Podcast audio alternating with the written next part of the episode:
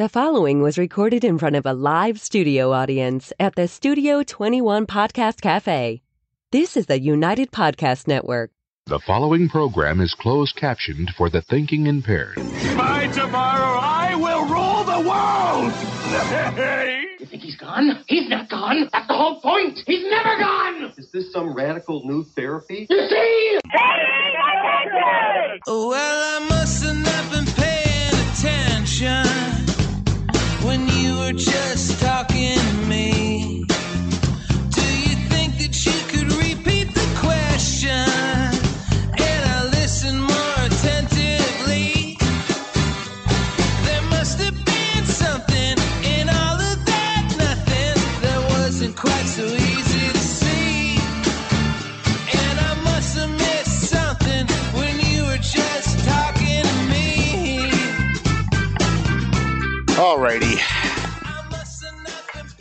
Hey, how you guys doing? Tom Duggan here at the Paying Attention Podcast. Hi, it's up Two Guys Smoke Shop here in Salem, New Hampshire at the Studio 21 Podcast Cafe. Thank you to Ed uh, Ed uh, Sullivan, our fine, fine producer who uh, who uh, does this show with us every single week. Now we're back to weekly. And I love it every single week. We're I back weekly It. now, thanks to Climate Design Systems, Nina Rover Climate Designs, uh, JG's, and a whole bunch of other sponsors that uh, came on board during the election. And so I kept telling people during the election, like, I didn't know you had a show. I'm like, well, yeah, because you don't pay attention. That's why it's the name of the show, right? So I told everybody after the sh- after the election's over, you have to pay attention because we're going to keep talking about local stuff. I found that you know this is now we're approaching our th- second anniversary, Yeah, third anniversary. be. And and what we what we figured out during this whole election process, doing all the debates and the interviews with the candidates, is that you know talking talking national politics, having Paul come in and talking national politics and abortion and all that, people can get that anywhere. And nobody was really willing to sponsor. We had a couple of sponsors, but you know it wasn't what we expected it to be. And the minute we went local, we had sponsors like climbing over each other trying to get onto the show. So we're going to try to keep the show local. I've got a little buzzing in my. Uh, do you know what that is? I mean, I can get through it, but if Do you got a, a phone anywhere near anything? uh, I don't think so, but we'll we'll trudge through it. So uh, after the election, we had our first after election show last week with Neil Perry, the newly elected mayor of Methuen. He is going to be doing a weekly Methuen Mayor's Report here on Paying Attention. Um, he's worked that into his whole philosophy of transparency, and uh, we're going to be taking questions from audience members when things get really contentious, and you know maybe they want to build a school or lay people off or whatever, and people can come and they can ask questions of the mayor. That'll be fun. And so this week, what I wanted to do was there was an awful lot of talk during the election about the school department and the missing money and the overspending and the superintendent. And because there was no school committee race, you had five people. Shame on you, people of Methuen. Five people running for six seats on the school committee. Given everything that happened in the school department over the last two years, shame on you. There should have been 20 names on the ballot. But because we didn't have a school committee race, we didn't do a, we didn't do a debate for the school committee. And we were asking the council candidates and the mayor candidates what they thought about what went on in the schools. And we didn't really get a chance to get, other than Nick DiZoglio, who, you know, we can, we can do a whole show on that, I guess, um, who just basically doubled down on all of his decisions, uh, and DJ Deeb. But so what I thought was to have uh, Jana Zanni Pesci, who is a member of the Methuen School Committee, come on today. Uh, not only because she looks great, but also because she's one of the people, one of the two people on the school committee that voted against giving Judy Scannell a platinum parachute of retirement on her way out the door. She's one of the few people on that school committee who actually asks any questions. Uh, there's been an audit that's been woefully undercovered by the media locally. So I thought we'd have her come on the show and talk about all this kind of stuff. And, you know, just seeing your smiling face makes me happy. Thanks, Tom. And I was disappointed, like you said, there weren't, you know, there weren't enough names on the ballot for school committee. And quite honestly, I expected there to be a contentious race. And and you know, it's it's upsetting because we did have so many parents come out and so many people come out when the deficit came to the light of day. And then, you know, what happened? I don't know. People kind of put it away and forgot about it, I guess. And the schools are so important to our town. It was just disappointing to see that you know the the coverage wasn't there during the election and i know it was you know an uncontested race for the most part but people should have been asking those important questions to the the candidates Right. Yeah. And, you know, one of the things that frustrates me is um, everything that happened, you would think that people in Methuen, you'd have 20 people on the ballot running for this spot, these spots. And instead, what you had the person, the only incumbent running for reelection that voted to let Judy Scannell get a platinum parachute, Sue Nicholson, top the ticket. It was disgraceful. I mean, that, that, that in and of itself, this should have been there should have been ten candidates, and she should have come in last for, for her vote. She paid no price. Nick DiZoglio paid no price. Um, DJ D paid a price because he lost the election, but he, he was he was very close. He was 28 votes away from winning. So the people who made all of these bad decisions and looked the other way and and made excuses for the bad management of the schools none of them paid a heavy price for it. And I look at you as the only incumbent that was running for school committee that voted against all of this baloney. And you didn't even come in first. It broke my heart. That's okay. it Thanks. I appreciate that. But you know, it's sad too because I think just what you said even shows that maybe people aren't paying attention the way they should be. Mm-hmm. You know, I don't think the average person understands. And even all those parents and those teachers that we had during that whole layoff crisis Mm-hmm. and, you know, the whole do the right thing mo- mo- uh, momentum and everything. You know, those people were misled, first of all. And second of all, I think that after it was solved, nobody really followed through, like you said, with the audit. Mm-hmm. I have been telling anybody who will listen about it, and people don't know. And that includes one on one conversations that I had for some of the candidates, even for councilors um, this past election. Nobody even knew this audit Right. existed. I think Neil Perry's the only one that brought it up and said that he read it. I think every other single candidate had, had no clue that there even was an audit going on. People still think it's sped. Right. They still think that that was the you know taxing issue, and it is a taxing issue with our schools. It's going to be a taxing issue with any school um, in any region. But there were there were other things going on here, and um, again, it was just it was really upsetting for me. And and I actually really like Sue. I get along well with her. But in terms of political views, she and I are probably on polar opposites of Right. where we vote. Well, We she's there to- rarely have the same. She's vote. there to protect the insiders. and every every major vote that came up that had to do with protecting an insider, she took the side of the insiders. And I get it because she's Mr. Nick's you know widow, and that she's been there forever, and she knows all the insiders, and she knows all the educators and the administrators. But when you get elected to the school committee, your job is to first represent the taxpayers and the kids, not the insiders. It's one of the reasons why I'm frustrated with Mr. Vogel, or Vogler, who you know got there and just protected the insiders for the entire time he was there. I mean, it was infuriating. and it's hard too right like you look you look at people and i i really philosophically believe that a parent on the school committee is an important person now not to say that someone who doesn't have children or doesn't have children in the school system won't be a great person on the school committee but um, you know i look at myself i am I look at you too. Thanks. I'm a lifelong resident of Methuen. I'm a parent. I'm a homeowner. I'm a small business owner, and I'm a landlord. When you talk about being fully vested in this community, there's nobody that's more fully vested than I am. Right. So the decisions I make are going to impact not only my children, but they're going to impact my life in so many ways for a very long time. Right. Um, you know, and it gets frustrating. I think um, with Sue too. Maybe there's some empathy there, right? She's been a superintendent. She, um, you know, maybe she's been in that position, but with my line, with my profession, you know, I have to disassociate myself. I have to take the emotions out of everything I do on a daily basis. So when it came to the superintendent vote, for me, it wasn't an emotional one. And, you know, of course you feel bad with some of the decisions you make, but it's about setting precedent and it's about doing the right thing, for lack of a better term. Right. Um, and I don't think the board did. No, don't think they, did. They did a horrible job, and I've been saying since day one. I still want to know how it happened. Everyone else wants to sweep it under the rug, except for you and Jana Di Natale. Everyone else said, "Oh no, we have to move forward for the sake of the children. We have to move forward. Look to the future." And if you don't know how you got here, if you don't know the shenanigans that happened that put you in the position that you're in, it's gonna happen again.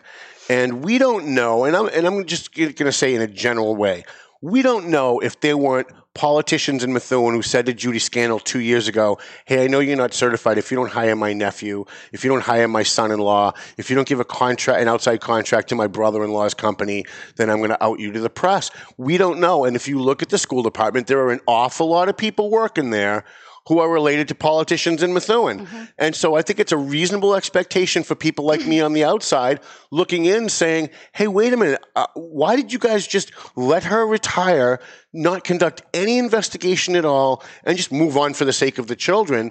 Um, I, I still want to know names. I want to know how this happened. I, and I hope that the new school committee coming in, Jana, um, Jana, it's Jana. The- the- I get yelled at all the time because it's Jana do and okay, Jana. though. You usually do I'm, okay. I'm getting better. I'm getting better because I'm spending more time with both of you. Um, but what I want to see is when the new school committee comes in, I want them to say, "Look, we don't care what happened before we got here. We're not we're not going to investigate Judy Scannell per se because that's being settled in other ways, but we want to investigate who else knew and how did this happen. She was not certified to be a principal." while she was a principal mm-hmm. and applied for the job. There was an entire search committee that was put together by the school committee back then whose job it was to vet the backgrounds of all the applicants. And they put her forward even though she wasn't certified to be a principal while she was applying for superintendent. I want to know how this happened. And I also want to know, did Brandy Kwong know about this? Did did Ian Goslin know about this? And I'm just I'm just throwing out names. I'm not saying them particularly. But did people in the administration know about this? Did they get any favors for keeping quiet about it? I want to know, and I think a lot of other people want to know. And all we've heard is, you know, the, what I call the Nick DiZoglio defense: move forward for the sake of the children. Yeah, I think children need answers too, right? Like, me, me no, too. really, I I, have like that answer a lot. No, but I have kids, and kids understand rules. And for me, this was a very basic rule, and it was disheartening, right? So you have to understand the whole scenario too. So when I was elected, this all happened very early on. Um, I only dealt with Judy Scannell as superintendent for I think it was like eight months. I think it was around August um, when this this whole thing came about. So those were the only interactions I really had, and it was tough. It was a tough eight months. I bet. There's no doubt in my mind that a lot of people knew. And I don't even know if it was about favors or anything. I think in Methuen, that good old boy network is hey, if you're doing the job and I think you're good at it, you're good. Don't worry about Right, it. right. And that's a problem for me because look, I'm an attorney, right? If I, I do personal injury law, okay, I you get into an accident, I represent you, I get you more money than you could ever imagine. And you say, oh my God, Jana Zanni is the best, you know, attorney ever. If I don't have my license, guess what? I'm going to jail. Yeah. So for me, it's it's it's very black and white. And um, you know, it it wasn't in that in that scenario, and it was disheartening. And then you had Mayor Jajuga, who wasn't even part of Right. any of these meetings Like the absentee mayor. the absentee mayor, and uh, well, especially on the school side. And unfortunately, you know, it was his philosophical belief that he shouldn't be there. And we needed we needed that leadership, I think, through this whole thing. Because without him, you've got Nick DiZoglio running the meeting, and he didn't really know. Like, you know, he's a nice kid and he's a smart kid, but he doesn't know how to run a school system. The guy's like an HR guy from Boston, running, you know, running some HR department. He doesn't know the inner workings of of school systems, and he's running this these meetings. And I, I have to admit, he did a pretty decent job at some of it, but. He's not the mayor. He's not the guy in charge. He's not the guy that signs the checks. That's the person that should be sitting there running those meetings. And even if I disagree with a lot of what the mayor believes in or says, I still want the mayor there. Right. You know, you can disagree without be, being disagreeable, and I think that's a really That's hard for me, but I I know you mean in general. Well, I have to, right? If I, if I, I mean, I disagree on a daily basis. So, you know, if I didn't get along with those people, I think I wouldn't be able Right. to talk to half the people I associate with. So, um, it, it, you know, it's okay, but we we needed leadership and we needed the truth to come out. And uh, you know, I'd love to see some sort of investigation. I don't see it happening, and I don't say that because I don't want it. Would you make the motion? So there's a lot to there's a lot to to talk about before it even goes that far. We had the opportunity, and the way that investigation would have been run. And you know, I've had some people come up to me saying. Hey, it's so great that you voted against Judy Judy Scannell, and that was the right thing to do. And you could have saved the town thousands, hundreds of thousands of dollars on her pension. I don't want to take that credit because you have to understand the pension was not ours to take or to give. Right. That was off the table. What it would have that's that's up to the retirement board. That had nothing to do with the school board. What my vote no was was it was to term her employment, which would have initiated investigation. Right. That investigation then could have trickled to the retirement board and maybe could have done something, but They it wasn't our They would have taken it into consideration. But we would have found out who. Right. And to be honest, Tom, you know, maybe they'll get mad at me, but hey, it is what it is. You know, there were people on that board when I kept asking who knew, who knew, who knew that said, we all knew. And I felt like saying, no, we didn't. no, not I, all of us. I certainly What do you mean we, didn't. Kemosabe? Yeah, I certainly didn't. And if you go back to the first few um, school committee meetings that I ever attended. And I, I get it. Like people see my last name, they think that I've had this, you know, long political career just because of my father. This is my first go around. This is my first time in politics ever. So I'm still a newbie um, in a lot of ways. And you know, when we had those first meetings, every single time I asked a question, I would get yelled at by mm-hmm. Mayor Jajuga or by other committee members. Mm-hmm. I would literally, and I'm not understanding this, get yelled at for lacking faith in the administration that I had before me, which is ironic. imagine, just imagine, right? Which is ironic, and it was like this whole. that's now- usually the first red flag. If, if if you're asking questions and they get mad at you, that's usually a red flag. But again, I come from the mentality of, you know, you do your job and you expect other people to do their job. So I don't have a reason to distrust anybody in doing their job until they give me a reason to Right, distrust them. right. So I'm going forward, I'm taking everything at their word. And when I when I try to ask questions about it again, now I'm getting yelled at and I'm getting uh, you know, you lack faith in the administration. Well, no, I just I just would like an answer Right. for this, you know? I would have said yes. Actually, I do. So now, please answer my question. Well, you know, maybe I would do that this time Yeah. around. But again, um, nobody doubts that Judy Scannell was a nice person. Nobody says that, you know, I, I really do think she was a great teacher. I, rem- I never had her, but and I she remember cared her about the up. kids. And like, there's a, there was a lot of good things about Judy Scannell. We actually talked about that on the show before all this stuff came up. But you know, you could be the nicest guy in the world and be a It's police officer, that. but if you didn't go through the academy, if you didn't get your gun training, and you're out there arresting people, and we find out you could be the greatest guy in the world that volunteers your time at the Y with kids every day, but you're not certified to be a cop, and you got to go. And it's not about that, right? Right. At the end of the day, it's just not. And again, going back to my original point, I know you think it's funny, but children do need to learn these lessons. Right. And we teach children about rules. And I think we sent the wrong message. I agree with that. You know, I, I mean, Then again, I agree with everything she says, so it doesn't really matter. no, right? you definitely don't. No. Definitely, definitely. But So we we talked a little bit about the audit. Um, I know Neil was, I think, the only one that that talked that said that he talked that he read the audit. Um, you brought the audit, I did. and so I, what I'd like you to do, if you can, um, and I know people at home are going to be like, "Oh, it's an audit. This is going to be boring." Trust me, this is not going to really be interesting. There's going to be nothing boring about this at all. So after we find out that Judy Scannell uh, overspent by four million dollars, which by the way is criminal, and was and she and she never paid a price for that. Um, she came to the city council with Nick DiZoglio standing next to her and said that it was all special ed funding. And those of you who follow me on Facebook know that I was live during that meeting and I'm yelling and throwing popcorn at the TV going, she's lying, she's lying You doing that. and I'm getting hate mail from people saying, uh, how, "What's your evidence that she's lying? What, how can you possibly say that? You're questioning her. She's of impeccable integrity." And come to find out that she actually was lying, right? Yeah. So let's talk about it. So you have to go back to too.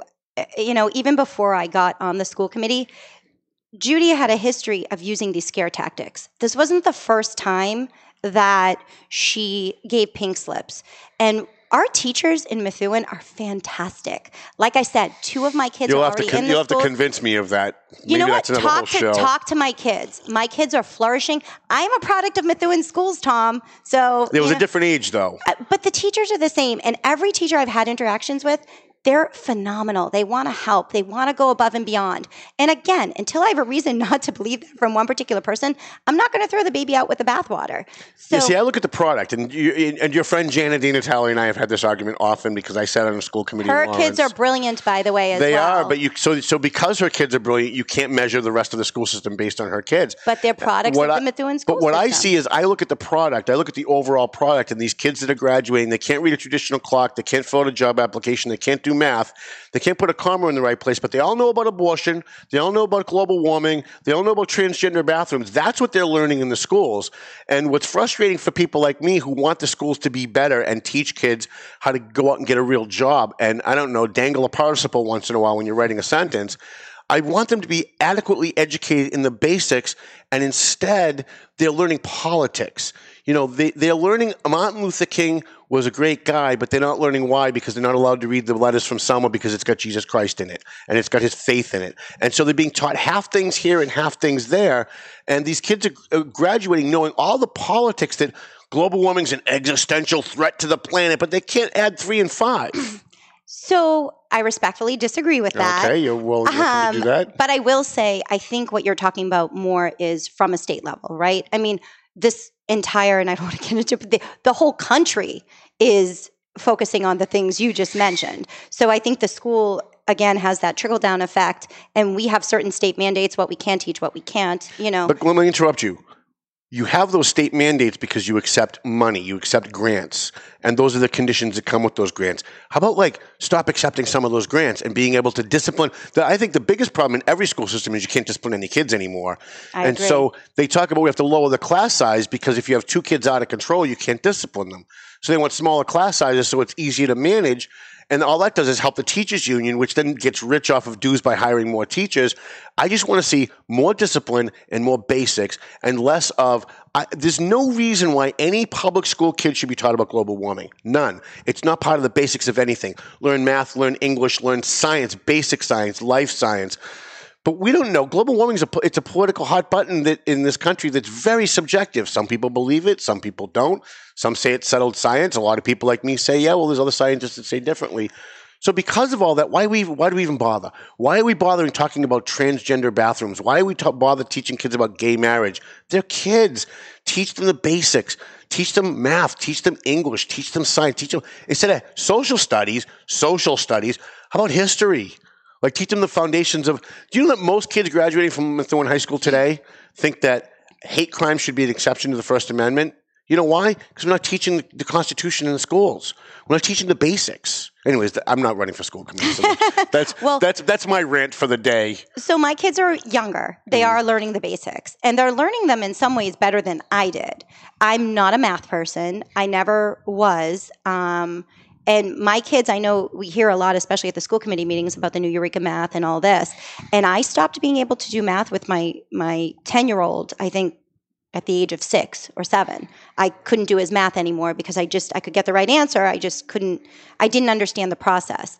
Now at age 10 he's understanding math on a different level than i ever did um, and you know you talk about Jana Di Natale her children are extremely bright and they went through this system and she says similar things she says you know the kids are grasping concepts at a higher level when you talk about math um, you know we can't I'm going to take your word for it, but I we can't put it all on the teachers either, Tom, because That's I have true. personal feelings about this, right? I also do things with my kids. I know again, just speaking about Jana, I know she does too. Mm-hmm. So, you know, when when my child at, you know, a kindergarten level wasn't being challenged in math because it was kindergarten, I went out and I bought him first grade or second grade math books. And I started doing those things with him. You know, the parents have to get interactive I as agree. well. I agree. So And how frustrating is it that you, you know, you, your superintendent had like a, um, like a, an event for parents when she first came on board, like a public uh, Was that about forum type thing. I'm not sure if it was the math thing or what, but no, but it was like one of those, you know, get, come get to know the new superintendent. If you have any questions, or and like five parents showed up.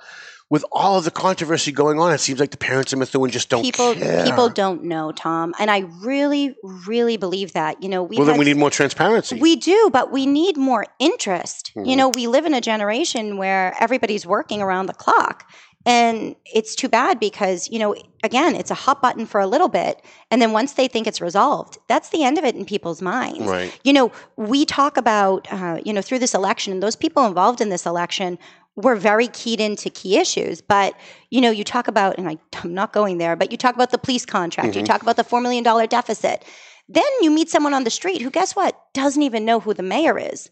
So, I mean, these are some of the people that are going to the voters box. right. You know? Right. So, how do you make that? I mean, I think this is awesome what you do. It's super Uh-huh. accessible. No, it's true. And at least people can look at it even after the fact. It's not like you're watching it on TV and you missed it. Right. Or you have to wait for another airing. You know, they can go on your page and look for them anytime. And, and you know, you, you've got Do you that. watch the show? I do. That's awesome. I do now. I'm going to watch it. No, I'm just That's kidding. fantastic. I no, and I'll tell you the honest to God truth. I really started paying attention during the election season, and I, I really appreciated your debates. Thank you. Um, I wish they were a little bit longer because I it was the. we went so long though as it was. I know it was the only, and, and again, I love MCTV. I love what they do, but it's a different forum. right. And It was all happiness. It was like you can't attack your opponent. One minute for an ale. Hey, can you please explain War and Peace? You've got one minute. Like who can do that? You know what I mean?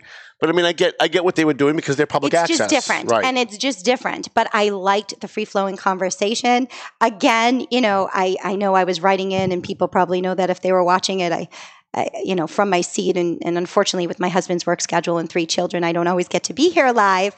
But um, I'm definitely very interested. And I remember writing in saying, you know, why isn't this person pushing this more and keep asking this or, you know, yelling at you a couple times. I know. Mm-hmm. That's good. but- Please yell at me. I well, like listen, that. you kept you kept bunching us in, and I'm glad you're distinguishing that myself and Janet Di Natale didn't vote for Judy Scannell's um, resignation because. Right. You know, you you did mention a few times the school committee let her retire. The Right. school and Well, it was a majority, so when I say it that- was the majority, But uh, but every chance that I got, I did distinguish that you did that you and Jana. you did, you did. you It's did. Jana. It's Jana. you see when we're playing when we're playing poker, Ed, Yeah. and I've got Jana on one side and Jana on the other oh. side, and I'll just happen to say the wrong name while I'm looking at the other person, and they both yell at the same time. It's Jana. so And I will say, just briefly, um, you know, she will be gravely missed on the school committee. Uh, Janet Di Natale is someone, and, and if they don't know who that name is, she is one of the smartest people I know that has a devotion to the city um, and a devotion to the city's well being like no others that I've ever met. So, If you guys have any questions, we are live on Facebook, we're live on YouTube, we're live on a whole bunch of other platforms.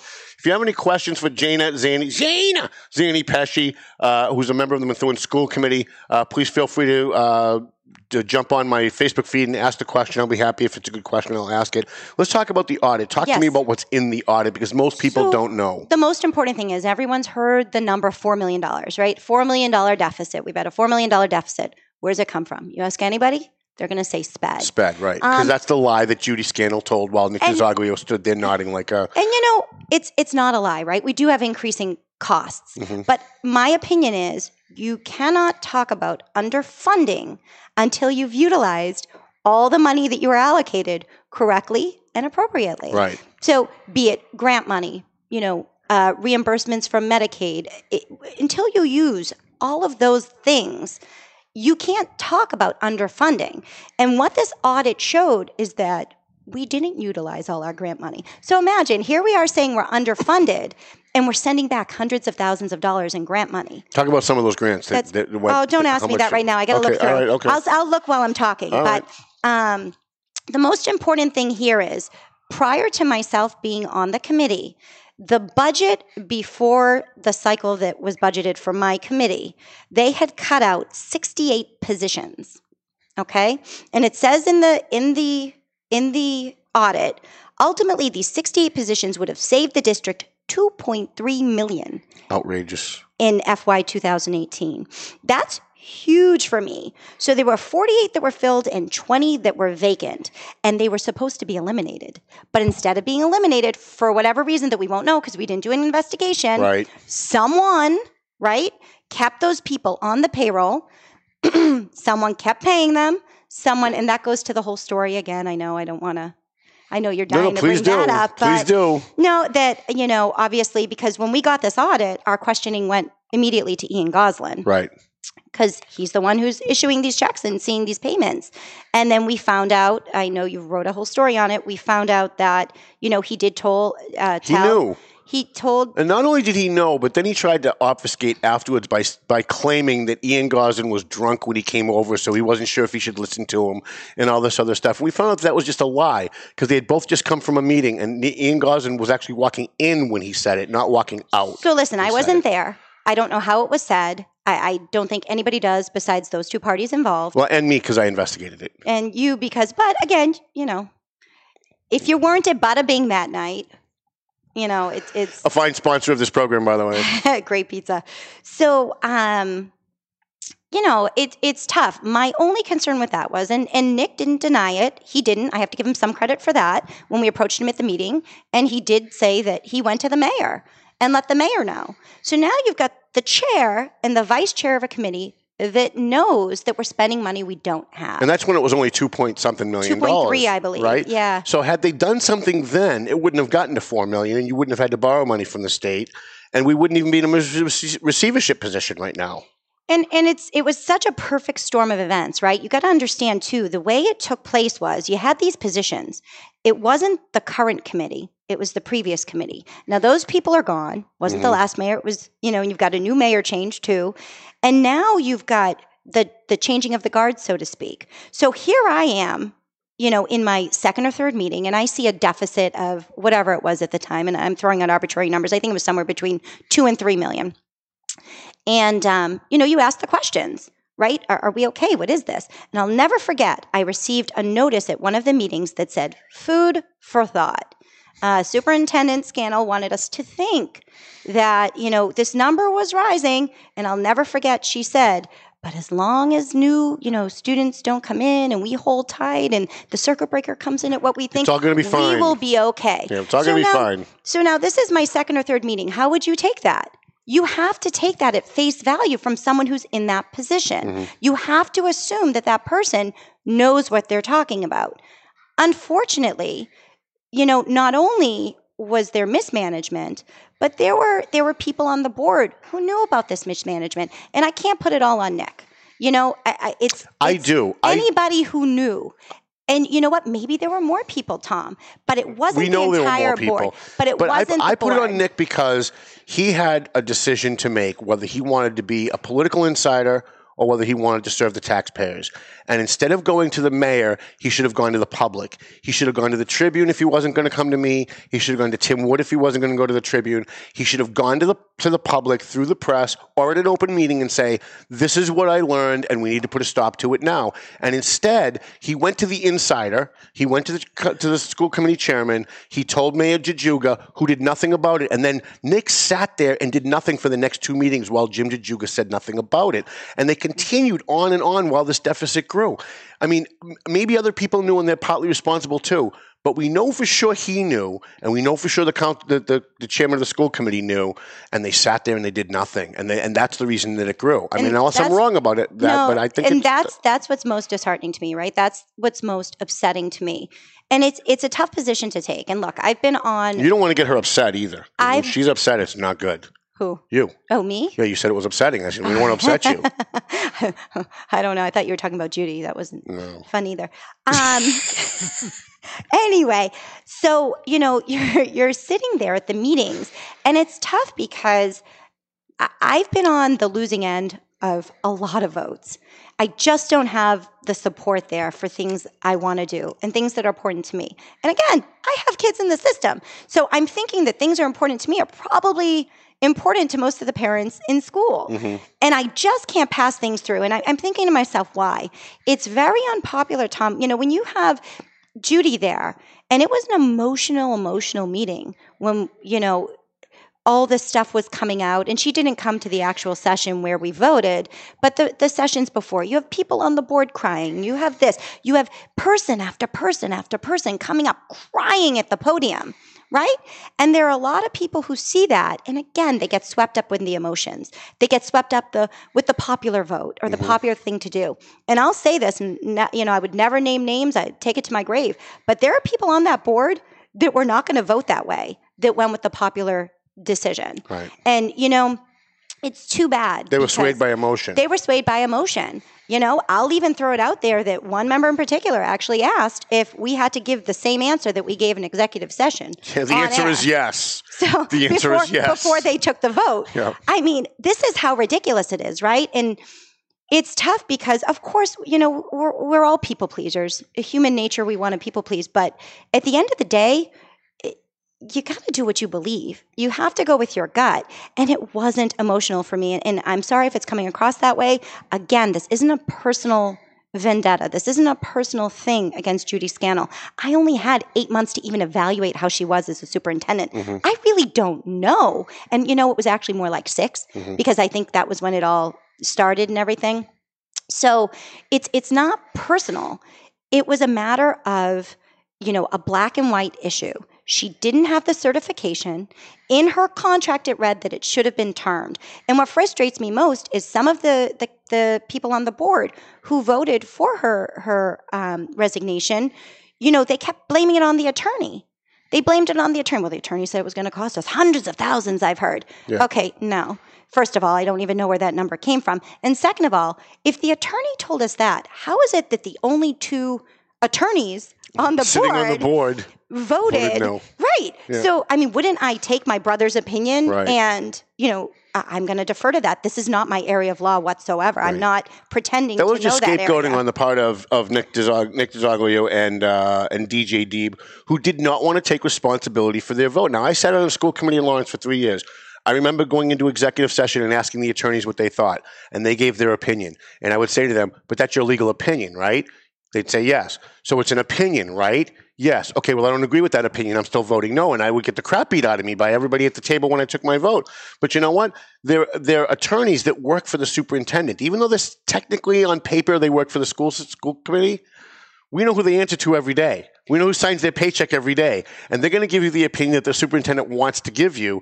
And, I, and I've never regretted one of my votes. Never, never once. But you're smart enough to, de- to defer between the two, too, right? So there's a legal opinion and then there's law. Mhm. So some things it's like, hey, can we do this? And the answer is either yes or no. Right. And then there are things like you said, it's an interpretation.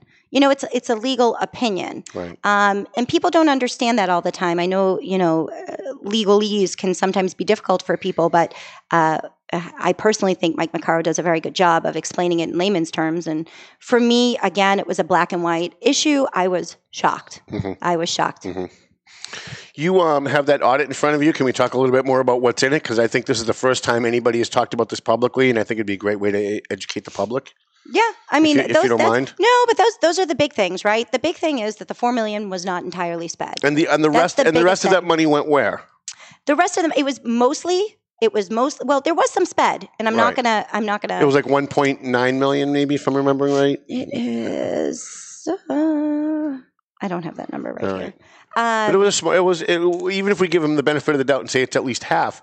That's two million dollars that was not special ed. Where'd that money go? Is that is that her filling those so positions? that's that's the filling positions. And remember, when you talk about sped, what's most upsetting too, and I should flip through to see if I can find it. But what's most upsetting too is that those grant money that would have helped with sped. Mm-hmm. That was that was more money that we had accessible to us.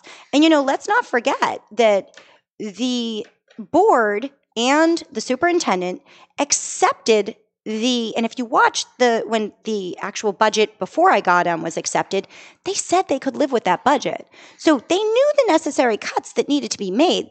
That the whole previous administration, the superintendent and her staff, they knew what needed to be done. Mm-hmm. They just didn't do it. Why, when when a school system like yours runs into financial difficulties of any kind, why is it that the school committee and the superintendent immediately go to let's cut things that are going to really hurt the kids? Because that's how you get momentum, right? That's how you get the emotions of the people. And So that's what I'm saying about the scare tactic. Right. Right? You She could have cut mid-level administrators; nobody would have noticed. But instead, she said, "Let's cut the music program," Yep. which made all the kids show up at a meeting and start crying. Yeah. Right? Yeah, absolutely. So it was- it a was- scare tactic. Right. So it was all smoke and mirrors from the, and yet the school, yet the city council turned around, took 1.8 million dollars from the police budget, but then gave more money to the schools, and the police budget was funded. The schools were overspending, and they gave the schools more money. See, if I had my way, I would cut the schools by 40 percent. But then where do you but then where do you take away from, right? We got to get All those mid-level control. administrators that that are, that are pushing paper all day, get rid of all of them. Put one person in charge of doing all that paperwork, and then take that money and put it into the actual schools, in the, into the classrooms. and I will say pay teachers more. I'm all for it. But why are we spending $100,000, $200,000 on mid level administrators that are literally just pushing paper all day? And I will say this: um, when we were presented with this budget, uh, and people have their doubts about Dr. Kwong. I know she's still in a in a position where she's got to prove herself, and it's it's a tough crowd. Methuen a tough crowd. I was so pleasantly surprised, and you know, people probably don't even remember our budgeting process because it went so smoothly. There weren't any scare tactics. It was more transparent than other budgets that I've seen, and I really appreciate that from her. Um, I I liked going through a budget process without all the chaos of threatening teachers and the arts and you know children's resources. So that was that was a that was a big thing for me um, at her first time, you know, going through this budget as the lead. Was it line by line like the school, like the city council did? It was. I'd like to see it a little more descriptive, and we did say that. Um, I would like we d- we didn't go line by line by line, but the way it was broken down was better, but again, I'd like to see it even Right. more broken down. My and first We're working meeting- towards that. My first meeting as a member of the Lawrence School Committee, uh, they started talking because it was January, so they started talking about proposed budgets, and I said, "How many pencils did we buy last year?" And everybody scratching their head, going, "Well, why is he asking that?" Because if I can't look at a budget and know how many pencils we bought last year and how much we spent on pencils, then we're doing it wrong. I want to see where is the actual money going physically. Where is it actually going? I want to know how many paper clips, how much did we pay for them, who did we buy them from, who was the vendor, and so when I saw the City Council under Jen Kannan, who did a great job going through their budget line by line, and they went through every line. I mean, they were they were they were counting pencils over on that side, and then the schools present their budget, and there's no line by line accounting, even though the schools are more than fifty percent of the city budget. I'm like, well, why did the city council go through all that now? Like, what what was the point of them doing it for forty five percent of the budget when fifty five percent of the budget is not being accounted for at all line by line? And it's tough, right? I mean, definitely part of me. I'd love to rip that band-aid off too, but um, it, it's it's it's a process, and you know, it sounds a little um, discouraging, but it is baby steps. Mm-hmm. You know, we've got, we've gotten this far, and now I have another two years to go a little bit further. Um, you know, residency has been a big thing for me. Um, Yeah, let's talk about that a little bit. Jana Di Natale two years ago, and have to and I have to blame your dad a little bit. I'm sorry. He and I had words over this once. Um, she put up on Facebook a Survey Monkey. Uh, Survey Monkey is a, a website where you can ask uh, poll questions and ask people information about a particular topic. And she wanted to know what people thought about residency in Methuen. Kids from Lawrence or Salem, New Hampshire, or other places coming into Methuen and attending the Methuen schools. And for that, Judy Scannell called for an immediate executive session at the next meeting and said it was supposed to be for litigation. And they went into the back room afterwards, and there was no discussion of litigation. Instead, it was five members of the school committee pickpiling on Jana Di Natale and screaming at her for daring to make the school system look bad as if she worked for them. And so now here we are a year and a half later, and we still don't know. So We I, still don't know. I will say this, um, not to rush to the defense of my dad, but Jana herself has said that he had no idea. He was actually the only one that was her ally in that meeting. Well, that's good to and know. And he kept and you can talk to her about it Yeah. but um she has she has told me that and i think she's come out and even said that that he was as shocked as she was and he kept kind of saying well why are we talking about this let's go back to Right. and he didn't get that the meeting really wasn't about that because again he's of the old school mentality that you do what you say Right. you do what you say you're going to do Judy should have been fired for that alone. She called for an illegal executive session. And forgetting all of the other stuff, just for calling an illegal executive session, making it look like it was litigation, and then turning around and making it a, a personal pick pile on, on any member of the school committee, should have been fired for that alone. I mean, if, I, if I'm sitting on a school committee and I watch that happen, whether I'm involved or not, I'm making the motion. But people are in denial, Tom. I really, really feel that. And, you know, one of the reasons I got involved with the school committee was I did feel like we had a residency issue. And we're finally making some strides. How? How are you guys doing that? Well, because we're automated now, right? Is you put things into a computer system, things get flagged that were never flagged before. We're going from a uh, old school filing system of boxes, literal boxes where the files were stored, to an automated system that will flag when there are 10 children at one residence, Right. five children at another, all with different names, right? So we're making strides. The problem is we're only, I think, two years or three years into that. So what do we do about the other grades? So now, um, a few months back, with some resistance, uh, we did decide to implement as a board um, to do a full residency check starting with the 10th grade. And we've started to do that. Um, Ed Lucier did give us an update at our last meeting. And um, they're they're going through, and I think we're going to find. You know, I get it, it, it's tough because you know you hear people like Bob Vogler, who has served for a very long time, and I'm not putting words in his mouth. You can watch many, many meetings. People move to Methuen for our schools. They're not. I don't believe that. Mm-hmm. And maybe we can agree to disagree on that one, Bob and I, but I don't believe that. I see our top tier student population going to the private schools and going elsewhere, families moving because we have such poor ratings. And I, I'm not saying that that's any indication of the quality of education we have here, because again, What kind, what kind of is? it is on the broad scope, Mm-hmm. but it isn't on a one to one because, again, I, honest to God, I work with these teachers and they are phenomenal. The teachers my children have had, the teachers I've had experiences with, have gone above and beyond. Like, like I can't imagine. I would say it would rival any school system that I can imagine. Um, but on a whole, there's a problem. And until we acknowledge what that problem is, and maybe that problem goes to residency, maybe it is. You know, we do we do border cities that our schools are better than, Mm-hmm. right? Haverhill, Lawrence, Salem. You know, maybe we're ranked better than those school systems. So maybe we're getting those kids in. Maybe we're not. I just want to know one way or the other. And every time I bring it up, I'm always met with a, oh, it's not as many as you think. Right. Yeah. Oh, it's not. And, and I've heard that from everybody all around. And I just, Well, how do they know if we don't know the number? That's what's funny is they they don't want to look and see what the number is while they're telling you that it's not as big as you think. Well- That's kind of like the immigration thing that we hear on the national level. We don't know how many illegal aliens are here, but the Democrats are constantly telling us that it's not really all that big. But it's in the process too, Tom. Right. And that's why, you know, we set up the residency subcommittee that I was part of, and I'd like to reestablish it because I feel like we might still have a need for it going forward um, when the new board takes takes um, office in January. I'm excited for the new board. I am too. We're I'm gonna have a couple for the new parents too, Yeah, that's so that's that's cool. And some new blood. Can I bring up a pet peeve of mine? Yeah. Since I sat on a school committee, it was my pet peeve then, and nobody listened. It's been my pet peeve ever since, and still nobody listens. I might not listen. School systems, uh, Methuen, Lawrence, Andover, whatever, they send teachers for professional development and they send administrators for professional development and we pay for it. And they go to these professional development things and they're not learning, history teachers are not learning new facts that were found in history. Math teachers are not being taught new ways, uh, uh, new, new, new math methods. Um, science teachers are not being taught new science methods. They're going in and they're learning different teaching techniques. They're, they're learning all the inside stuff of how to climb the ladder in, in, in, in the education system.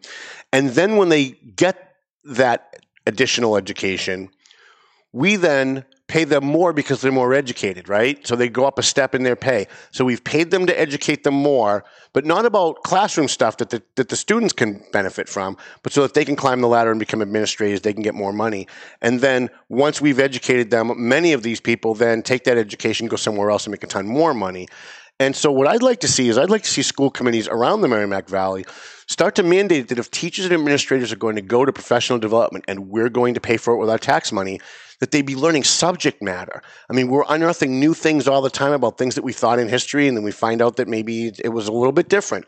And and and allowing these teachers to learn new things that they can then teach their kids in the classroom, not learning, you know, the, the new teaching methods and all this other stuff behind the scenes. Does that make sense to you? Yeah, I don't think all the pro- professional development is what you say. Um, and I think it's funny. Last meeting, actually, we moved some money for professional development, and we had I was screaming at the TV. Well, we kind of had a conversation about this, right? Right. So I think going forward, um, I agree with you, and I, I I'm hoping that Dr. McGee that we brought in, um, you know, I spent eight hours or six hours in his school district hearing about the things he could do, and having him as um, assistant superintendent, I think is very good for Methuen.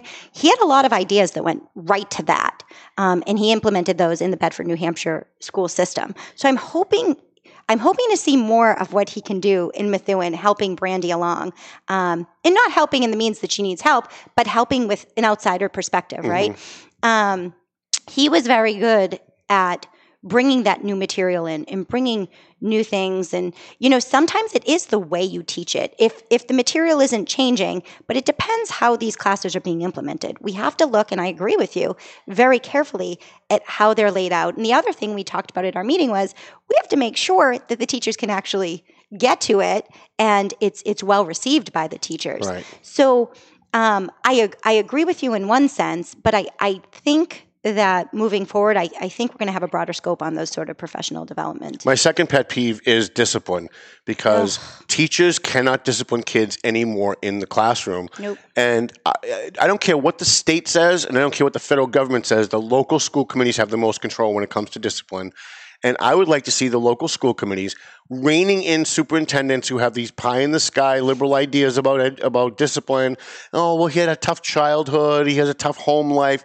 Screw him. If the kid hits another kid in class, if the kid's speaking out in class, if the kid is swearing at teachers, he needs to be removed. And when you don't remove him, what happens is the teachers' unions then say, well, since we can't remove these kids that are problems, we need smaller class sizes, which means you have to hire more teachers, which means the teachers' union gets more rich because they have more dues coming in. And I see this perpetual cycle where the unions are, cre- are controlling curriculum and con- controlling discipline policies, and school committees are throwing their hands up, going, "Yeah, this is too hard for us," so they just allow it to happen. And I think it's a, I think it's a whole bunch of factors that you just touched on, right? That that creates this whole discipline problem. Um, I agree with you, and I think that's a, why a lot of parents maybe switch schools or go to private schools as well, um, and, and not even Methuen, any public school to a private, Right. Because you don't have those discipline issues. Um, unfortunately, you know, no child left behind, right? We have to educate every child Right. um, and and that's a really tough realization. Now there might be things on a disciplinary no, a disciplinary level that are going on behind the scenes that you can't see maybe as a parent or um, you know as an outsider that we're trying to do this through the court or that, but that all takes time too. And what happens to that child while we're going through this process? They're still in school. But we're focusing, but we're focusing on the kid that's being bad, and what we're not doing is we're not removing him from the classroom because we feel bad about his childhood. But what we're not doing is focusing on the kid that isn't misbehaving, who actually is not being able to be educated because there's disruption in the classroom. Yeah, and that's a big problem for me. When you have children who are misbehaving that are getting rewarded, right? You didn't misbehave today, so you get to, you know, do this or that. What about the other kids? Right. And, you know, I've said this at a lot of meetings. I really am concerned, and this isn't just for Methuen, in almost every school system I look at, I'm really concerned for the higher level achiever kids and the average student because all of our focuses are on those disciplined ch- children the kids with extra needs the kids with you know Mm-hmm. And every kid, every kid has special needs today. I mean, if, if the kid has a bad day, we're classifying the kid as special needs. that's a whole other issue that i'm not even going to get into right. um, but you know what about those students who fit in the average range Mm-hmm. or those students who are above average i know when i went to school we had a ton of advanced classes i'm not talking about ap in high school i'm talking about elementary school you know advanced placement i think it was leap at the time you know just there were enriched classes for those academically oriented kids. We don't have any of those now mm-hmm. you know? And there's there's there's a lot of room there's a lot of movement. When we look at mcas scores when we look at um, school rankings there's movement there not only in the lower 25% and certainly keep focused on those but there's movement in that average student there's movement in that top student maybe even more so because they have the capability they just need the challenge. So i mean i personally would like to see more programs focused on those kids as well. Um, not always the lower you know the it's always the the lower 25% of students you know how do we get them up? How do we get them up? What about the average student right that's going along that can be challenged that maybe can accomplish even greater things if they had this opportunity? I always feel bad whenever I hear from a teacher or a paraprofessional or even a parent who, who talks about the horrible uh, discipline problem in their kid's classroom or in their classroom, and and you know they've got two or three kids that are just totally disruptive all the time, and they can't suspend them and they can't throw them out and they can't expel them, but they're coming in and they're and they then become inspiration for other kids to behave badly because they see that there's no cause and effect. There is no real punishment anymore in, in any of our schools for just about anything. I mean, unless a kid threatens to shoot up a school or do something really egregious, uh, especially under Judy Scannell, everything was swept under the rug. But I don't want to just focus on Judy because it's everywhere. It's Lawrence, it's Andover, it's North Andover, my hometown, um, where there's just no discipline anymore. And I will say, you know, I feel like if people are thinking that maybe they're hearing more of more incidents under Dr. Kwong, that's almost a good thing, right? I agree with because that. because you're hearing about more of them. It's not that they weren't there before. It was just being swept under the rug it's last that, time. it's that we're actually hearing about them now, Right. which is which is the first step in actually dealing with them. Yeah. So that's that's I could think a, a step in the right direction. Mm-hmm. So I mean that's the first thing, but it's tough because, like I said, your your hands are bound in some ways, and then you've got the teachers who really can't do anything. I mean, I remember growing up. Again, my teachers would tell me, or I would hear them tell other students, you know, if they were disappointed in you or not doing that, you know, in some ways they were they were like another parent, you know, and they could do those things and they'd hug you and they'd they they. I loved my teachers growing up, and now it's more of a it, and not everywhere but it's you know it's it's a more distant relationship and the teachers are so scared about ramifications and and discipline's a really tough one because you've got these kids um who, who so to speak think they know their rights right. right so it, it creates this this atmosphere Throw them the hell out of the classroom and you say, that's your right. Your right is to go into a, uh, into a, um, uh, what, what did we call it when I was a kid? I was always in school? uh, no, no, Oh, but, it, but it was like a, like a What full about day. standing against the wall? Well, we don't do that anymore. You remove if you get a behavioral kid who's a problem, you remove them and it's in in house detention. Mm-hmm. And I would go to Mr. Daggett office and I would have to sit in in house detention. And my teachers would send a kid down with the book with the assignment that I had to do because I couldn't do it in the classroom because I was disrupting the classroom. But I did it in house detention with the other ten bad kids that were thrown out of class that day. And there would be one teacher there to make sure. And if we even breathed the wrong way, it was out of school suspension. It was you know you're out. And now today, it's it's you know the kids are swearing at the teachers and fighting in the classroom, and the teachers can't do anything about it. And that it. comes from the top down, Tom, right. too. Well, you're you the know? top. That's why we have no, you here. I'm talking about even even higher, right? I mean, it, there are so many laws in place now. There are so many things that when we were younger just weren't there. Mhm. We the teachers had more um, more rights. They had more flexibility. They had more interactions that they could do with the kids. It's just it's it's it's tough now, you know, and that's a larger issue. But again, I think the first step, again, in knowing these things are occurring, let's look at how we deal it, you know, with A.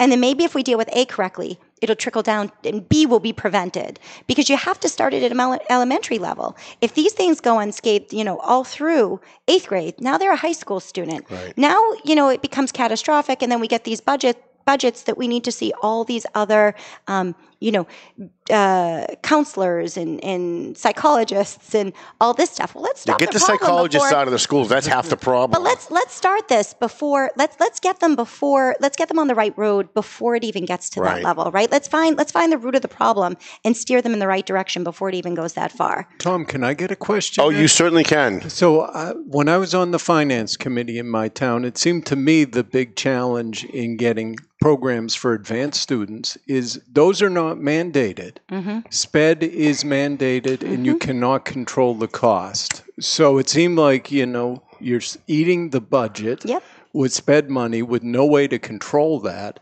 So you've got to cut elsewhere if your budget's flat. And I think I think again, getting our budget under control with things like residency, if we can save money with that, with things like utilizing all of our grant funding and keeping tabs every meeting, asking this deficit number is this really the circuit breaker? We actually had to ask uh, Maggie du- Dupre too. The you know.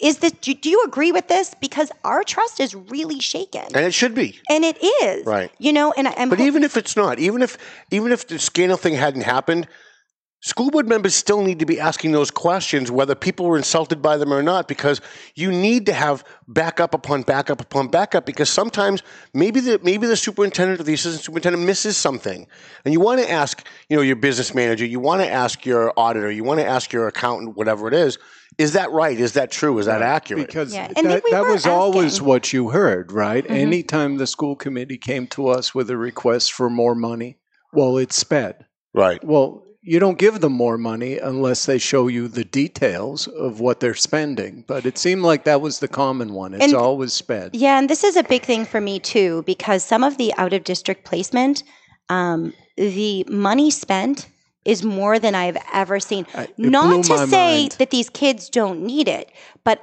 you know, uh, a few meetings ago, and I don't remember just when, but uh, uh, Dr. Kwong had positioned, uh, had put forth a position that moved some of that out, of district placement. There were like three kids, so she made an in-house position. And you mm-hmm. know, I said at that meeting, this is great because if these kids need out of district, at what point? Does it become something that you look? Let's bring it in house. Mm-hmm. You know, even if it's one child, if it's upwards of half a million dollars, And, and they can three be. hundred It's thousand. crazy. Let's let's get them in house. Mm-hmm. I mean, you're telling me we can't hire someone full time, and maybe it would be better for the student not having that long transportation or what have you, and actually getting you know around the clock needs fulfilled right in our district and some of the transportation costs are outrageous. mind-boggling. Out, I can't even figure out.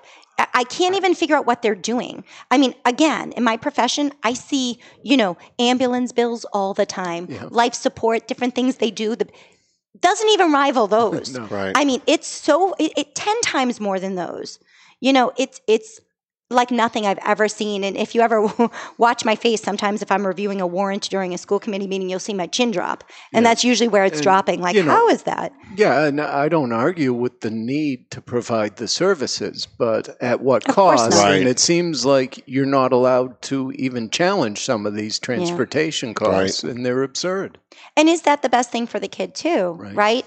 Um, is if this if this child needs such um, extensive transportation, maybe it's better that they don't have to go so far. Right. You know, maybe it's better for the student. Right. Um, I have a political question for you. Oh, okay. So you are so incredibly smart. You're so incredibly beautiful. You're so imp- incredibly plugged into the community and into what's going on in Methuen. Did you ever run for mayor? Because I could see a mayor Zanni Pesci. I really could. Um, my kids are really little now. I will never say never. Um, like I said in the beginning, I am so wholeheartedly vested in this community that if it were something I felt like I needed to do and wanted to do, yeah, why not? Yeah. Right? I'm not. I'm not saying no. All right, good. But, Put um, it on our list. It's not. It's not in the immediate horizon at all. But um, And yeah. will will you give an update on paying attention Yeah, yeah, if you you- become the mayor? right, yeah. This is going to be a long way down the line. Well, and that's yeah, okay. We're getting you now. Absolutely. And again, I think this is awesome because people, and even more so than the last mayoral race, people were more tuned in on social media and it gains momentum. And um, I think it's I, I think it's awesome. And I think this free flowing dialogue is so important. And it always blows my mind too because school committee isn't a coveted race.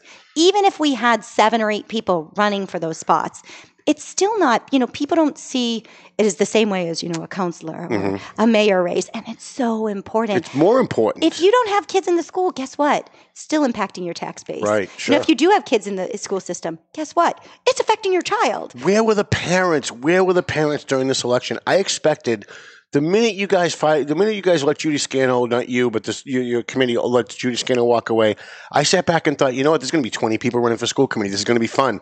And you had five people running for six spots. It was disgraceful. Do you know what else, Tom? At that meeting, all those people that I mentioned that spoke on behalf of Judy Scannell, one after another, after another, after another. I don't think there was one parent against it. Um, and that says to me that, listen, Methuen is a working class community. So we get together and we come together with things that are really, really important with us, like when we thought we were going to cut the arts and when we thought that um, we were going to lay off teachers.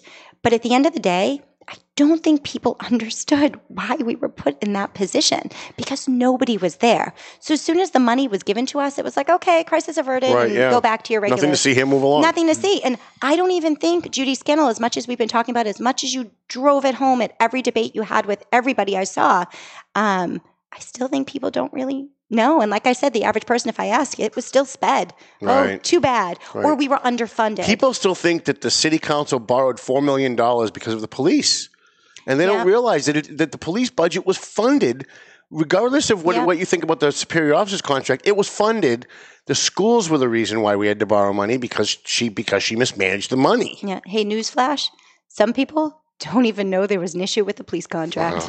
It's, it's, I'm it's- not joking. Listen, we lose we lose our democracy at the local level when these thi- when these things start to happen. We do, and that's why I asked if you'd be interested in running for mayor because I'm always looking into the future, thinking there's so few people on the farm team that are capable of handling those kinds of jobs that when I see someone who is. I, I want to put that thought in their head that maybe someday there's going to be an opening for mayor, for city council, that they're going to want to step up and do it because there's so many incompetent people in those positions. But it's tough too, Tom, and, and this is a real hot topic. But the salary that we have allocated for mayor right now, you're not going to get a, a. And I shouldn't say that because we've been lucky with who we've got, but it's a different well, up, type up of until, person. you know, It's, it's a different type of person. But again, he was retired, right? So it's a different person who's going to take that position Mm-hmm. because you really have to look. Like I have young kids. I couldn't afford to be mayor right now. Right. I couldn't. And you know, some people What does a mayor make like eighty grand? it's eight, I think 80 80,000, maybe 82, something like that. And people say, oh, that's too much. But guess what? The teachers, and I'm not, you know, saying they don't deserve it, but the teachers make more. Um, different department heads, I think almost every department head, principals, they all make more than the chief executive of Right. the city. Right. And if you go into private industry and just shouldn't look be at that way. somebody who manages a budget of that size, they're not making 80 and they're No. not making 160. They're making more than that. Yep. Right. Yep. I mean, Judy Scannell right, was making, I think it was like 160,000 or something. And all we heard was how underpaid she was. Right. You know? And And the mayor's getting 80. and the mayor's getting 80. Right. I, it just it, it blows my mind. And I'm all for I- increasing the pay of the mayor. The pay of the mayor should be at least double what it is. But on the other end, there's an awful lot of people who are mid-level managers in the schools and on the city side who are making way too much money. I mean, we talk about how they're making this much money and the mayor's making this much money. And I agree the mayor needs to be paid more, but some of these people need to be paid a lot less too. I mean, some of those salaries are way overinflated. and you really have to look at them too. And I will say, just to just to give props to Dr. Kwong one more time, because I know she's, you know, a lot of people are still feeling her out. Mm. When she presented us with her contract, it was the most transparent contract that I've ever seen go before me. That's great. There were no hidden costs. Everything was laid out. The cost of her salary did not include any extras. And that's been you know the hot topic for this entire election i think right? What are the extras? A contract presented is one thing and i'm not just talking about the police. I'm talking about school side fire everything. The contract is presented as one number but then guess what? You have everything else. Mm-hmm. And i don't like that. I want to see and you know we talk about the private sector same thing. Put it out on the table. What are you making roll everything into that number so that you can actually work with real numbers so someone making more they might actually be making less than someone showing less Right. because they're getting more ancillary benefits Right.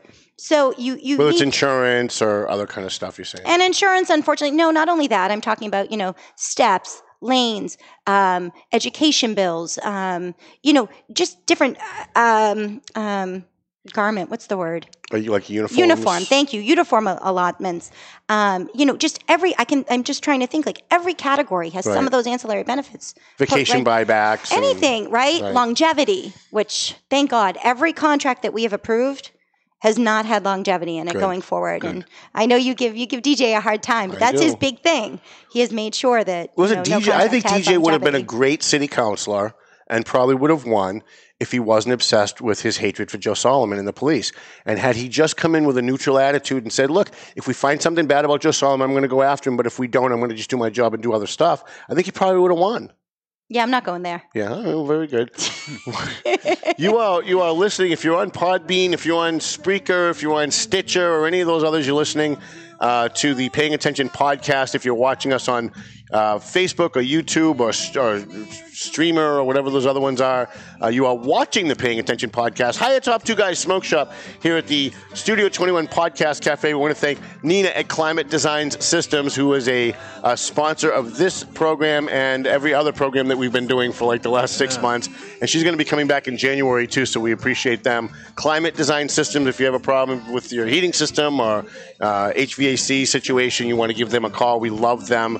Uh, they help us do what we do because it's very expensive to rent the time. And of course, Ed makes like a million five a Oh, year, yeah. so we got to pay for I- his. way more than a mayor. That's right, way He'll more than the mayor mayor. of He'll Methuen. never be mayor. Jana Zanni Pesci, thank you so much for coming on the program today. I think it was very educational. Will you come back and bring some people from the school system next time? Absolutely. Maybe even Jana Jana Di Natale. You can I get would her love on. that. It's impossible to get her in You'll front of be a camera. you'll be though. very confused the entire time we sit here, but I will try. Thank you very much. Thanks, Ed. Thanks, Dave Garofalo. Everybody who sponsors the show, everybody who's watching and listening. We'll see you next week on Paying Attention. Melvin Taylor said go home, so you got to go home already. The views and opinions expressed by the hosts, guests, or callers of this program do not necessarily reflect the opinions of the Studio 21 Podcast Cafe, the United Podcast Network, its partners, or affiliates.